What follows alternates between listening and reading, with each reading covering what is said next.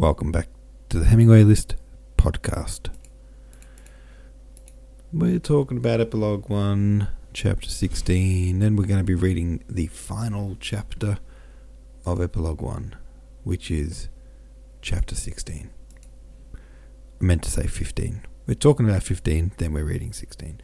Cool. What do you make of Marya's parenting notes? Do you think less of Nikolai? And Marya for the way they perceive Nikolenka, or do you sympathize with them? And is Pierre childish, as Nikolai claims? Oh, excuse me. Of course, Pierre is childish. That's what's so cool about him. Brett Peterson says so. My Maude translation footnote mentions that Pierre's discussions in the beginnings of the Decembrist movement, which makes me really sad that Tolstoy didn't follow this novel with a sequel about the Decembrists, which is apparently what he set out to write before writing War and Peace.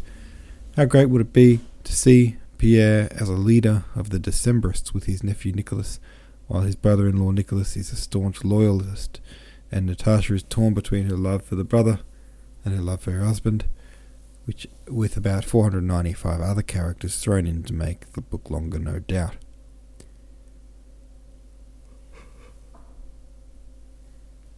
FDLP1 says it was a lifelong dream that Tolstoy never actualized, along with a Peter the Great novel.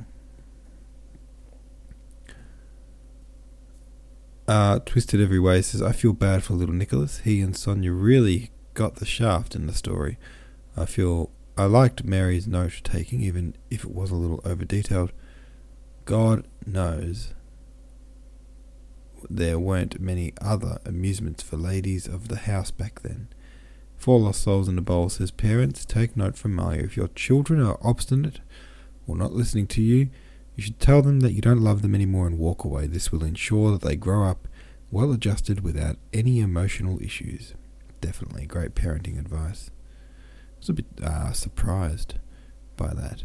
It seemed a little out of character for our Marya, but um, I don't know. Maybe it was some weird old Russian parenting technique to just say to your kids, "Hey, I don't love you.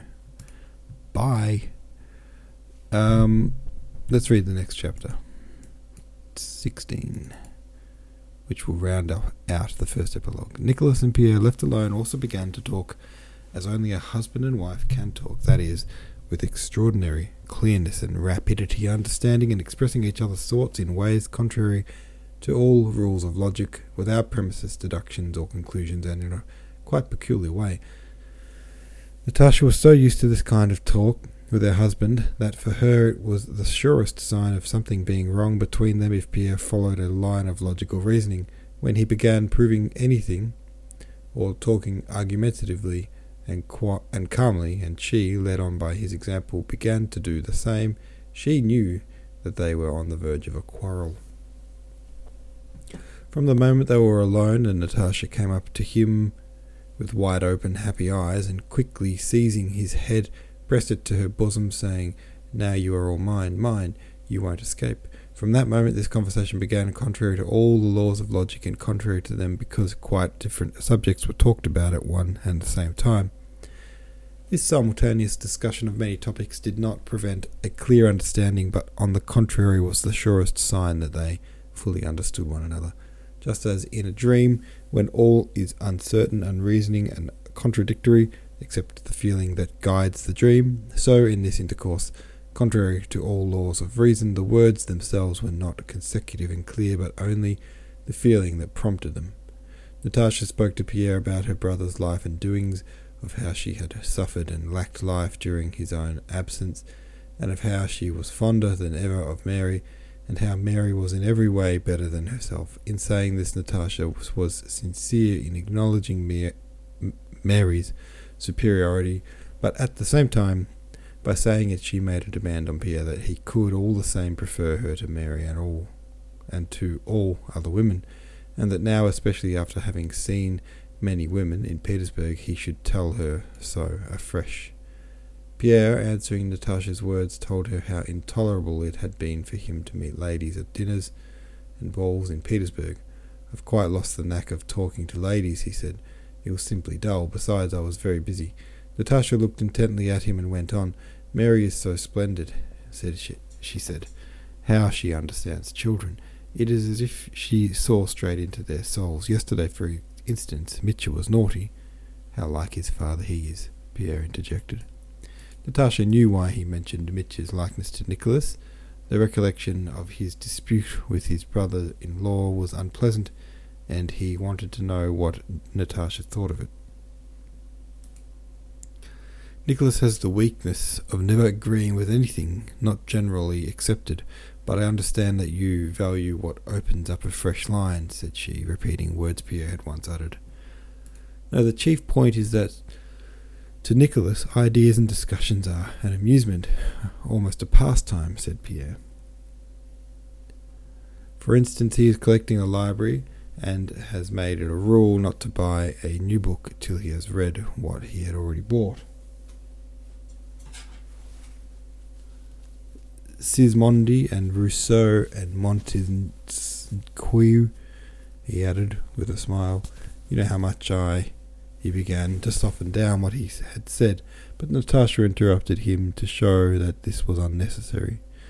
So you say ideas are an amusement to him. Yes, and for me nothing else is serious. All the time in Petersburg I saw everyone as in a dream. When I am taken up by a thought, all else is mere amusement.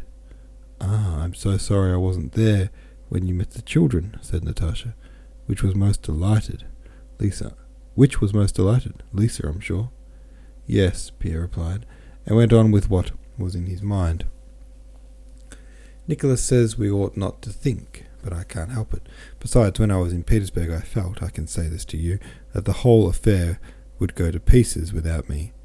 Everyone was pulling his own way, but I succeeded in uniting them all, and then my idea is so clear and simple. You see, I don't say that we ought to oppose this and that, all, and then my oh, sorry, I don't say that we ought to oppose this and that. We may be mistaken. What I say is join hands, and who, and you who love the right, and let there be but one banner, that of active virtue. Prince Sergei is a fine fellow and clever. Natasha would have not had no doubt as to the greatness of Pierre's idea, but one thing disconcerted her. Can a man so important and necessary to society be also my husband? How did this happen? She wished to express this doubt to him.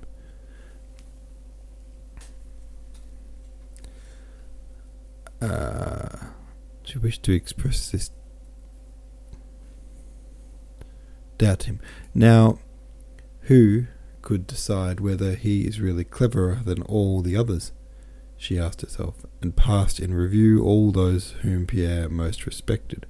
Judging by what he had said, there was no one he had respected so highly as Platon Karateev. Do you know what I'm thinking about? she asked. About Platon Karateev. Would he have approved of you now, do you think? Pierre was not at all surprised at this question. He understood his wife's line of thought. Platon Karateev, he repeated, and pondered, evidently sincerely trying to imagine Karateev's opinion on the subject. He would not have understood, yet perhaps he would. I love you awfully, Natasha suddenly said. Awfully, awfully. No, he would not have approved, said Pierre after reflection. What he would have approved of is our family life. He was always so anxious to find seemliness, happiness, and peace in everything, and I should have been proud to let him see us. There now, you talk of my absence, but you wouldn't believe what a special feeling I have for you after a separation. Yes, I should think, Natasha began. No, it's not that. I never leave off loving you, and one couldn't love more, but this is something special, yes, of course. He did not finish because their eyes, meeting, said the rest. What nonsense it is, Natasha suddenly exclaimed, about honeymoons, and that the greatest happiness is at first. On the contrary, now is the best of all. If only you did not go away. Do you remember how we quarrelled? And it was always my fault, always mine, and what we quarrelled about I don't even remember. Always about the same thing, said Pierre with a smile. Jella, don't say it. I can't bear it. Natasha cried, and her eyes glittered coldly and vindictively. Did you see her? No, she added, after a pause. No, and if I had, I shouldn't have recognized her. They were silent for a while. Oh, do you know, while we were talking in the study, I was looking at you, Natasha began, evidently anxious to disperse the cloud that had come over them. You are as like him as two peas, like the boy, she meant to her little son. Oh, it's time to go to him. The milk's come, but I'm sorry to leave you.